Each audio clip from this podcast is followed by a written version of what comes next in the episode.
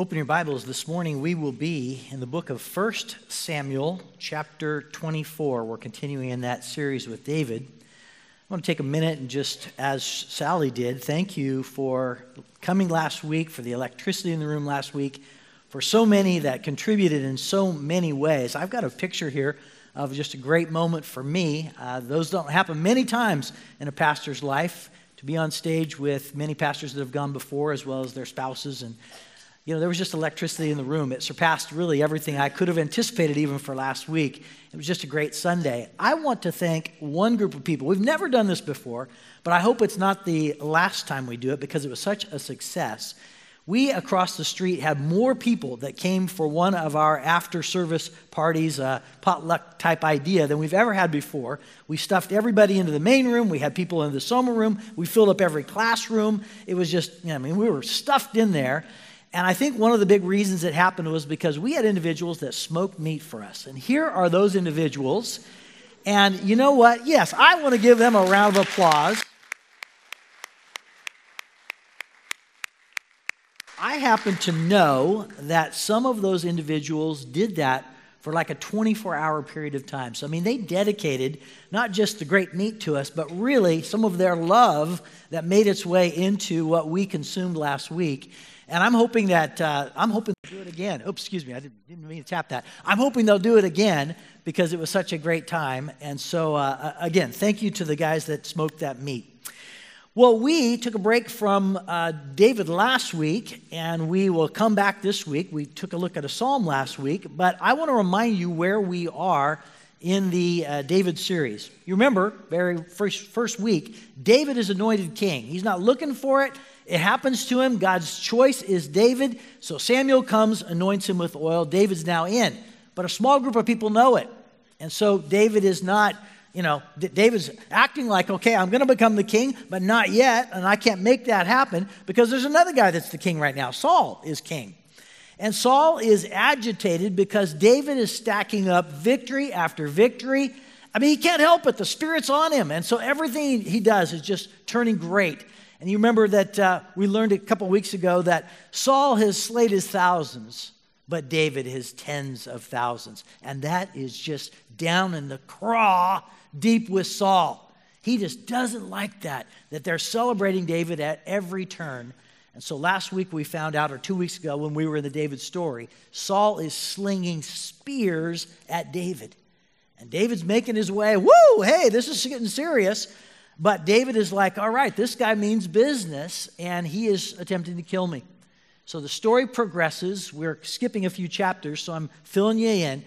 Saul is now chasing David all around the desert and all around the hill country, and he's seeking to kill him.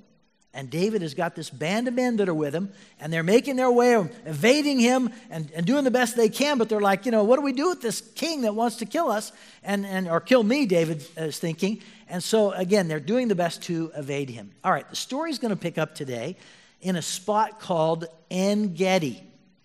En Gedi is right near the Dead Sea, and the Dead Sea kind of comes the lowest spot on earth, by the way. It comes up on a little plateau and then has a mountain range that's right next to it.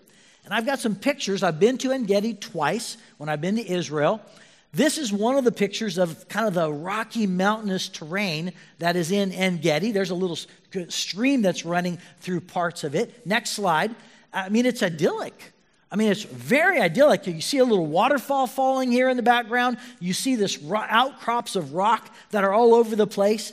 And believe it or not, still to this day, there are mountain goats that are at that location.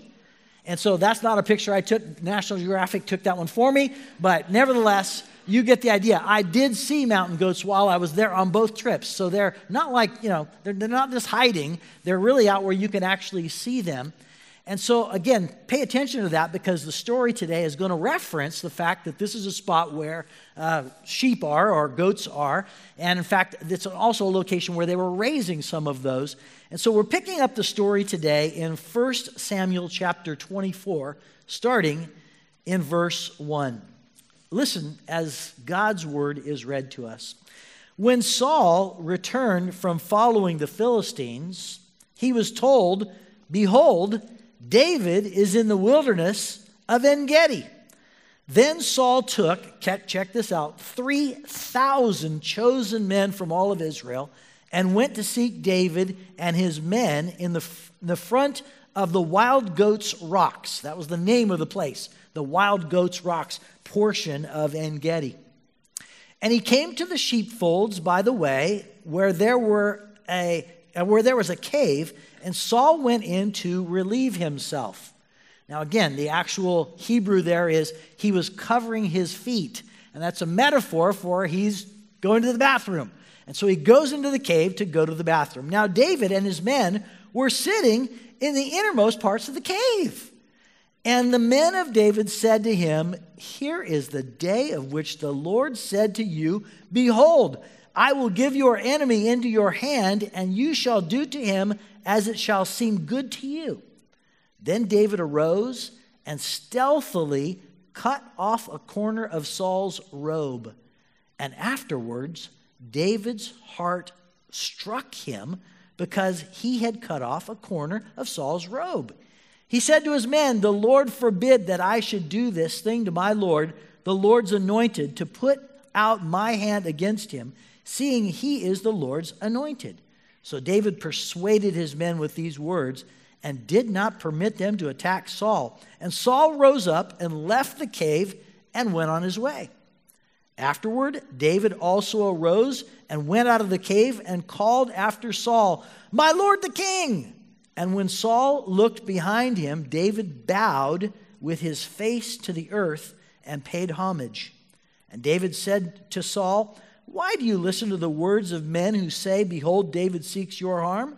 Behold, this day your eyes have seen how the Lord gave you today into my hand in the cave, and some, uh, some told me to kill you, but I spared you. I said, I will not put my hand out against my Lord, for he is the Lord's anointed. See, my father, see the corner of your robe in my hand. For by the fact that I cut off the corner of your robe but did not kill you, you may know and see there is no wrong or treason in my hands.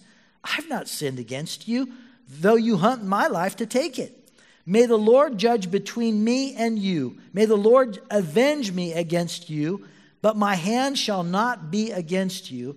As the proverb of the ancients says, out of the wicked come wickedness, but my hand shall not be against you. After whom has the king of Israel come out? Who, after whom do you pursue? After a dead dog? After a flea?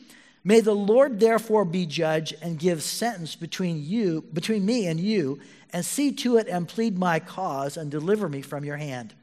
As soon as David had finished speaking these words to Saul, Saul said, Is this your voice, my son David? And Saul lifted up his voice and wept. He said to David, You are more righteous than I, for you have repaid me good, whereas I have repaid you evil. And you have declared this day how you have dealt with me, and that you did not kill me when the Lord gave me into your hands. For if a man finds his enemy, will he let him go along, uh, away safe? So may the Lord reward you with good for whatever you have done to me this day. And now behold, I know you shall surely be king, and that the kingdom of Israel shall be established in your hand. Swear to me, therefore, by the Lord, that you shall not cut off my offspring after me, and that you will not destroy my name out of my father's house. And David swore this to Saul. Then Saul went home, but David and his men went up into the stronghold. David is dealing with a hostile man. Saul is, is chasing David all around with an effort to kill him. And what's going to happen here is they're going to come face to face. And we're going to wonder what's going to happen when these two guys are in this gigantic power struggle, come face to face. We've all witnessed hostile situations before. And in fact, perhaps uh, there's no better example of a hostile situation that you've maybe witnessed yourself than when they cancel an airline flight. When, when that happens, my heart just goes out to those poor desk clerks. I mean, they have no control over the cancellation of that flight, But all of the hostility, all of the anger, all of the verbal abuse comes poured upon those poor desk clerks as they're doing the best they can to give some excuses and reroute some flights or reroute some people onto different flights. And so they are just, you know, they're full, they're full up that day. Another one that came to mind is if you happen to be a referee, especially on a big day like today, Super Bowl. I mean, you can only imagine the heat that those gals and guys now uh, are feeling as they officiate a game. And in fact, it's been known that even uh, people would have death threats against referees at the professional level because, you know, again, well, all their, their, their calls matter. And so, again, they're, they're feeling the level of hostility. I wish I could say that only happened at the professional level. But I'm telling you, hostility is felt all the way down at the lower levels. If you are a referee today for soccer or baseball or football, and you're just a young kid out there, oftentimes adults come charging at you because they, uh, again, are questioning a call you made, and hostility is felt if you are in that position. Hostile people. We all have hostile people around us. Uh, maybe not every day, but enough to know what that feels like.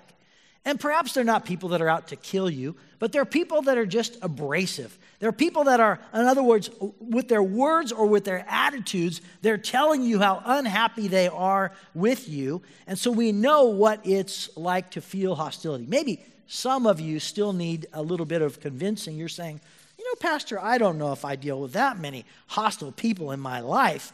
And so let me show you a video of somebody that's feeling some hostility in his life. And, and maybe, maybe you can uh, identify with the hostility he's feeling. Here it is. All the topics that you guys talk about, whenever I go over to family events or whatever, they always get brought up somehow. And I don't even do it. I just go to hang out with them, and it turns into a hostile environment because of my, my views. And so my wife and I, you know, we just withdrew from going to family events because it turns hostile. And I don't want to subject my wife or my kids to that kind of yeah. stuff. So, um, what do you guys recommend how I can continue to go and engage? So, hear what he's saying. He's saying, I'm not looking for hostility in my family, but anytime, and I think translated, anytime political things or anytime religious things begin to come up, there's such a disagreement in the room that it feels like it's hostile. And he's saying, I don't want to depart from my family. I want to engage, but how do I do that? How do I turn this really hostile environment, something I don't want to subject my family and kids to, how, how do I turn this environment around? How do I handle this? And so, again, we're all dealing with this at some level. And I think that even hostility has grown in the COVID era. I think we feel more of that, maybe especially online. We feel some of those uh, barbs and the vibes of, of, of, again, hostility. I wish I could say that we as a land were just becoming more peaceful, but I don't think that's the case. In fact, statistics show that girls are becoming more hostile. A recent study showed that nearly twice as many bullying incidents, especially those online electronically, are happening with girls more than boys. By bullying, they mean uh, per, attacks through personal websites, email, text messaging, or phone calls. And another study that was done related to violence among girls shows that 61% of all bullying incidents are now attached to women, not to men. And so, again, we as a land are finding plenty of places where hostility is growing among us. And dealing with hostile people is not just an everyday occurrence for us, but it's a sometimes occurrence for us. And today's story is about how David deals with the hostile person in his life. We can learn from David. Again, David's got an extreme case compared usually to ours, but we can learn how to deal with a hostile person through the life of David. Now, culture says this culture says if you got a hostile person in your life, meet them with more hostility. Up the temperature, hit them hard, get them before they get you. And what we're going to find out today from David is he's countercultural. David is like, no, that is not the way I'm going to deal with this. I'm going to deal with this person in a completely different way. And so David is going to be countercultural. We have something to learn from David. I have four things that David did in dealing with the hostile person in his life, and I want us to learn from that. First, David respected Saul because David first respected God. That's the first thing we do. We respect God, and therefore we respect the person that we are in opposition against. Here is the story and the way it's told. I think this, this told masterfully.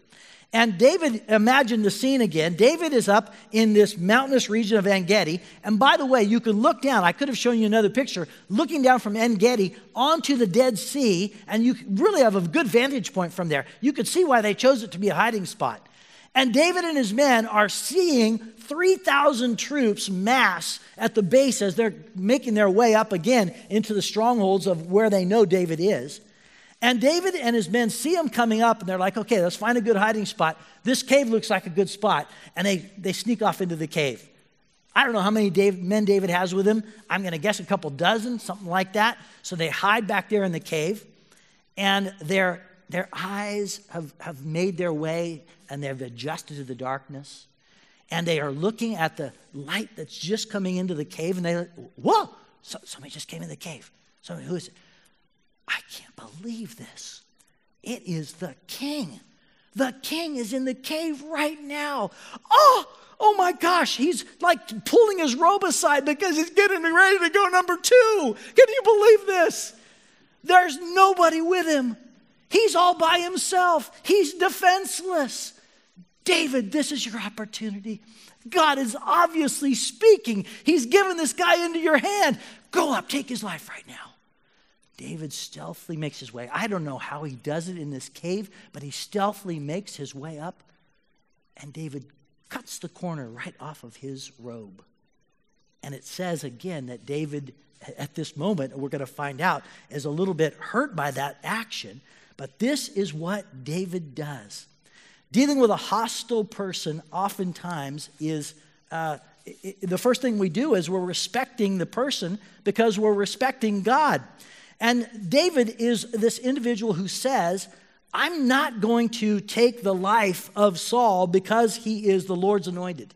And so, in other words, I don't want to do anything in which I'm trying to put myself in power. God's the one that's going to do that. And so I'm not going to step out and do that on my own because this is, again, the Lord's anointed, which translates means this is the king that God has put into place. And let me not be the one that oversteps my boundaries and willingly takes or grabs the throne for myself. And so David respects God, and therefore he respects Saul, even to the level of personal risk for himself. As an aside, I want you to see something here. Uh, when somebody says to you, obviously this is God's will, that is not always the case. In fact, they were telling him, ha, this is God's will for you, take his life. That's not what God was saying at all. God did not want him to do that. And so oftentimes we're sold, uh, you know, information that's false information that's shaped around, oh, this is obviously biblical truth or this is what God wants, when that may not be the case at all. And so we have to be very, very careful with that. Sometimes we deal very differently with hostile people than the world tells us simply because we respect and honor God. And so we're always asking, what does God want first in this situation? And that's what is our guiding North Star, is what God wishes for us. All right, here we go. The second principle in dealing with hostile people is to exercise what I'm going to call conscience correction. I know that's a mouthful. Let me explain that. The scriptures tell us that David is. Uh, is feeling something as he takes that action of cutting off the edge of the robe. And it says here that David is feeling, uh, one translation say, his heart struck him. Another translation says David's conscience was stricken. So he's got a, he's got a conscience that's stricken at this moment. And why? Why is David feeling guilty at this moment? Well, it comes back to this robe. And the robe is the royal robe. The robe is only worn by the king. That's probably how they could identify him when he stepped into the cave, is because they knew the robe. And the robe is probably a specific color that represents the king. It's probably got some kind of lace on it or some kind of insignia on it. So it represents the king.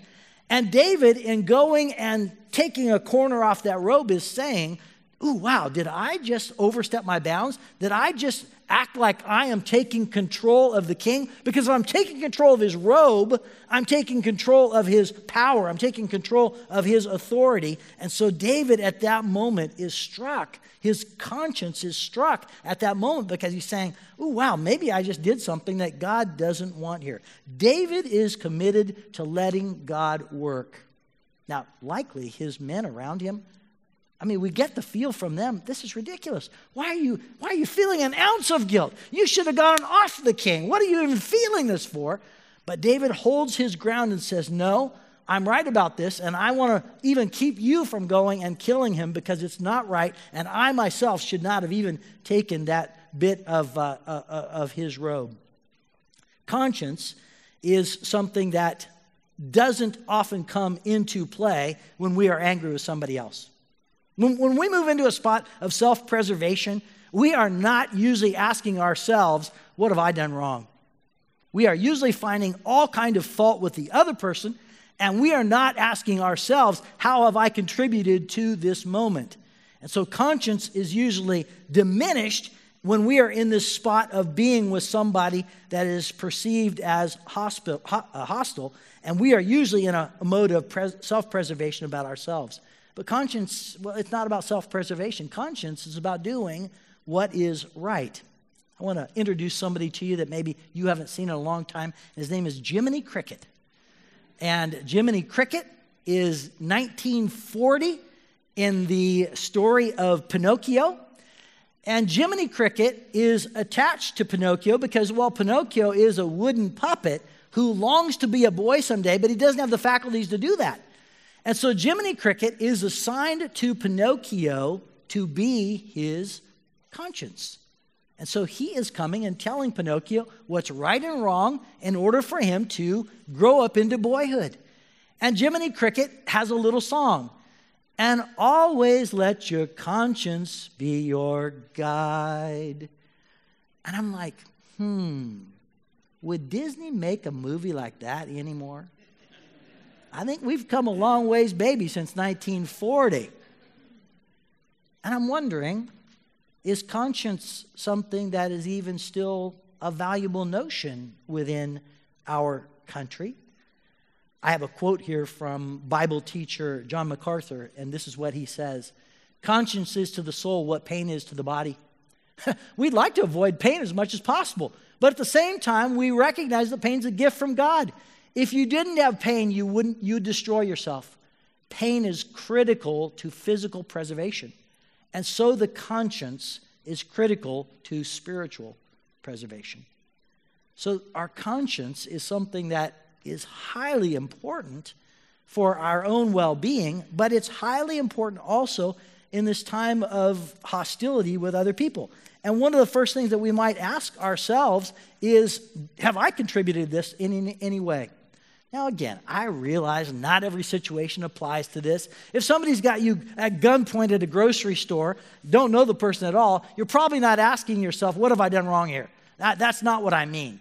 I'm asking a question for normally people that we're in more relationship with and we're feeling some hostility. A good question usually is Have I done anything to contribute to this? And if my conscience is telling me, if the Holy Spirit is telling me, Yeah, you have, boy, that's a time to repent over that. That's a time to feel the weight of the conscience and to correct your actions as a result of that. That's exactly what David did.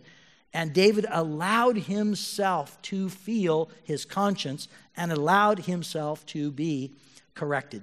All right, number three on the list how do you deal with a hostile person? Number three is you make your case while trusting God. Make your case while trusting God. David uh, keeps on running, but you know, he's knowing that the situation has to come to a head. At some point, he's got to do something about this. And so what David does is he takes the opportunity, even at risk to himself, to confront Saul. He comes out of his hiding place in the cave, which, by the way, reveals himself. There's now 3,000 troops that could make their way to attack him. But he says, No, now's the time. I've got to confront Saul and I've got to tell him uh, the, the, what's happening here. And so he comes out to make his case and he does something uh, with Saul. He, he approaches Saul and he tells Saul the truth. And I want you to let this sink in for just a minute because there's a lot of other things we do in life. So we will go and tell a counselor the truth. We will go and tell a best friend the truth. We will go tweet the truth. We will go Facebook the truth. We will go Instagram the truth. But oftentimes we don't make our way to the person to tell them about what's going on. To, to, put it this way, we talk about the person rather than talk to the person. And I want you to feel what David does here because David says, There comes a moment in which I've got to talk to Saul and I've got to make my case to Saul. And so that's exactly what he does. And he has no idea how Saul's going to respond to it. But that's not the point. He, he, he, Saul may rage on, which we find out he kind of does. But David says that doesn't matter. I've got to do this and I've got to trust God with the outcome, whatever it is. And so he makes his case to Saul. There's three components of what David says. Number one, David shows respect to Saul. You notice the way he starts off. He says, My king, my lord the king. And he even bows down in homage to Saul. After all that Saul's done to him, he's doing that. I mean, we usually have names for people that we are coming in hostility with, but it's not my Lord, all right? That's not what we're thinking. And so, again, he treats Saul with such dignity and really such respect. Number two, he demonstrates that Saul is, uh, he's not out to overthrow Saul. So he wants to make the case Saul, I, I've never been the guy that's trying to get you. I mean, you might have built that case in your mind, but I've never been that guy. And evidence number one is the corner of your robe. I had the opportunity to kill you today, and I didn't. And so I want you to know evidence piece number one I'm not out to get you. Third, David asks God to be the judge between them. And so he says, You know what? Saul, in the final analysis, God's going to be the judge between the two of us. And that's who we both need to respect. So he's calling Saul really back to a higher power here as they settle their dispute. Notice that David is also giving Saul the benefit of the doubt. So he says, he doesn't say, you know, you know good, you did this. He says, you know, your men might have told you something about me that's not quite true. So he, he even gives Saul a kind of a way out, as it were, as he's having his speech or his conversation with him. And David is not afraid again to, to confront Saul, but it's with a high level of tact, with a high level of care. And all the time, David is going to trust God with the outcome of this. There comes a time in which we oftentimes, with a hostile person around us, need to have that conversation. We need to go and say, This is what's transpiring. This is uncomfortable for all of us. I hope that this can change. And some of you are dealing with that in your lives right now. There's somebody in which you need to go to and have that conversation. Maybe it's a boss. Maybe you have somebody at your work who is belittling you or putting you down. Maybe they're saying inappropriate things. And I have a quote here from uh, Kat Boogaard. She is a, a workplace expert. And she says So you need to confront your boss. And your palms are getting sweaty even at the thought of it. You aren't alone. Needless to, uh, needing to assert yourself to your manager, ideally in a way that doesn't make you come off as a pushy know it all, is a tricky thing.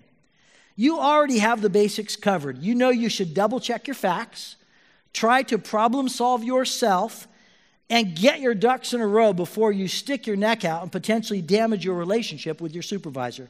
But you're already, you've already done all that, and there's no getting around the fact. You absolutely need to have that dreaded and hopefully not heated conversation with your boss. And David is teaching us, and I think it's a good lesson for all of us. There does come a moment at which you've run around for long enough, you've skirted around the issue for long enough, you probably have to go and have that conversation with the hostile person. You hope it goes well. You, you really hope it goes well. But that's not what matters the most. What matters the most is God is the one to judge between, and He's going to be the one ultimately to sort it out. Not their reaction, not their emotions, but God Himself as you are attempting to do that with His love, with His grace, with His power. All right, there's a fourth thing I want you to see today. And the fourth action that David takes in dealing with a hostile person is he gives grace. Notice the response of Saul. Saul weeps. So Saul gets the news from David about what's transpired, and his reaction is he weeps. And what do we make of that? Well, I make of that that David, uh, Saul is saying about David, you're right. I, I, I see what you're telling me, and you're right. I have treated you poorly. You've treated me well. I've sought to hunt you down. You've done nothing but give me the benefit of the doubt. And so these, this weeping is what comes out of Saul at this moment. He has a very interesting response because he says, I have a request for you, David. And my request for you is this. In fact, I have it up here on the screen. If you give me the next slide, swear to me by the Lord that you will not cut off my offspring after me and that you will not destroy my name. So, what is he saying here? Ancient world, go, let's go back in the clock. Ancient world, if you were the king, the very first thing you did is you went to all the offspring of the previous king and you killed everybody. Every brother, every son, every cousin. The previous king, his, his name is wiped out in order that somebody might not come and overtake you. This is the ancient world, as ruthless as it sounds, that is the action that's taken. And Saul is saying to David, Would you do me a solid? If I, if I, if, you know, if I let you go here, will you do me the solid and not overtake me, not, not kill all my offspring so that my name ceases to exist? And David at that moment has this decision. What is he going to do? And that's a decision so many times we all face when somebody has hurt us very deeply is am I going to give grace at this moment or am I going to hold their feet to the fire? And of course, every ounce of your flesh is saying, hold their feet to the fire by all means. There is no getting out of this at all. And David, the man after God's own heart, says he swears to Saul, I'll do that for you. And what's ironic is Saul doesn't change. Saul has all this weeping and all this show and this demonstration of his sorrow. It's all window dressing. In the next two chapters, he's going to be back at chasing David again. And two chapters from now, we're not going to cover it, but two chapters from now, David spares his life again. And so there's no change within Saul whatsoever, but David is still this man who's after God's heart, and David is going to be rewarded by God. I've got a story about this kind of grace, this kind of forgiveness. Spencer Perkins was the son of John Perkins, who's a great Christian writer and a black man who is about racial reconciliation in our land. And Spencer remembers when he was raising little kids. Spencer's gone with the Lord now, but he remembers this time. He says his kids said, Daddy, come quick. His four year old said that. He said, she said, Somebody has stole our presents on Christmas morning. He said, At first, I thought the children were playing a trick on me, but as I su- suddenly looked at them, they were very visibly shaken. And apparently, somebody had come into the house while we slept, pick out, picked out the choice presents, removed the blanket from my chair, and they had used it to steal about a dozen of the best gifts that my children and friends were expecting to receive on Christmas morning. To say that the children were angry, that was an understatement. My 11 year old son, Jonathan, realized that one of the gifts stolen was his Nike sneakers, and he stormed out of the house in tears. I sat silent on my coverless chair, stunned and fuming I'd seen the children's Christmas music or special, How the Grinch Stole Christmas, dozens of times in childhood, but I never believed that such a tale could come true. How do you forgive a person like that? How do I teach my children to, to practice this kind of forgiveness? Because it's so unnatural, we have to, pr- to practice forgiveness like any other discipline. And he said, according to Dr. King, he's referring to Martin Luther King, forgiveness is not just an occasional act, it's a permanent attitude. Later that day, I put that question to my son How should we as Christians respond to the person who tried to steal our Christmas? Yeah, yeah, yeah, I know, Dad. Even though he doesn't deserve it, we're supposed to give him grace. Sure, I knew the words came out of his mouth, mouth, and they were almost uh, completely opposite of what he was feeling at that moment. I knew that because I felt the same way. But as, I, but as I also knew it had to start somewhere, and if one step at a time our discipleship as Christians could include giving each other grace, and if our children could learn to practice forgiveness as much as we practice praise or worship, if we could literally create a counterculture of grace, maybe, just maybe, we would then mature in our faith and our hearts could finally match our words. What a beautiful way to talk about this tremendous act of giving grace, this tremendous act of giving forgiveness. And of course, when you're dealing with a hostile person, it never seems like the opportune time to do that. But through the power of the Spirit, we are able. So, this is the story of how David dealt with the violent man in his life, the hostile man in his life that was out to kill him. And the amazing part of the story is David didn't follow suit. David didn't do what culture says, which is beat him down faster, give him even more of your ire and your hostility. And it's as if somehow David is a precursor. David, David is, is a foreshadow of what's going to happen a millennia later when our Savior comes onto the scene because our, late, our Savior says crazy things. Crazy things like this. Here it is Luke chapter, there it is. But I say to you, Jesus says, who hear, love your enemies, do good to those who hate you. And so, again, he's like living that out uh, thousands of or hundreds of years before Jesus is even on the scene. But Jesus is going to come and tell us we're disciples when we do that. Next one. Uh, Romans chapter 12, this is what Paul taught among the churches. Don't repay anyone evil for evil, but be careful do what's right in the eyes of everyone. If it's possible, as far as it depends on you, live at peace with everybody. Do not take revenge, my dear friends, but leave room for God's wrath, for it's written, It's mine to avenge. I will repay, says the Lord. And David lives out this New Testament teaching in the Old Testament right in vivid color in front of us. And he shows us a different way to deal with people who are hostile uh, among us. And honestly, this is one of the big reasons, again, why David is a man after God's own heart and why he is so sought after as the, the, the high point of all the kings of Israel. David waited for God to give him the kingship, he never grabbed it for himself. And that is what allows David to deal very differently with this man of hostility, the Saul that was in his life. I wonder how you'll do that the next time that hostile person comes to you and will you refer back and say, David has given me the path. Let me see if I can practice that. Let's pray. Father, we're dealing with uh, countercultural stuff, we're dealing with heavenly stuff. This is not the way normally we deal with people that are hostile towards us. And yet, here it is with the story of David. And you bless David for it. You, uh, you lift him up as a result of it. And you put Saul in his place ultimately. And so, Lord, we trust you today with whatever episodes and whatever stories you're placing in our lives. We're asking that the Spirit would be alive and well within us, and that we would be people also who know how to, how to treat people with respect and how to give the benefit of the doubt, how to even have a conscience ourselves in the midst of this time, and yes, even how to give grace when it's needed. Lord, move in us now, and for all my friends that perhaps have a hostile person, you work in their heart right now, Holy Spirit, to teach them about what is their next step. We pray this in Christ's name. Amen.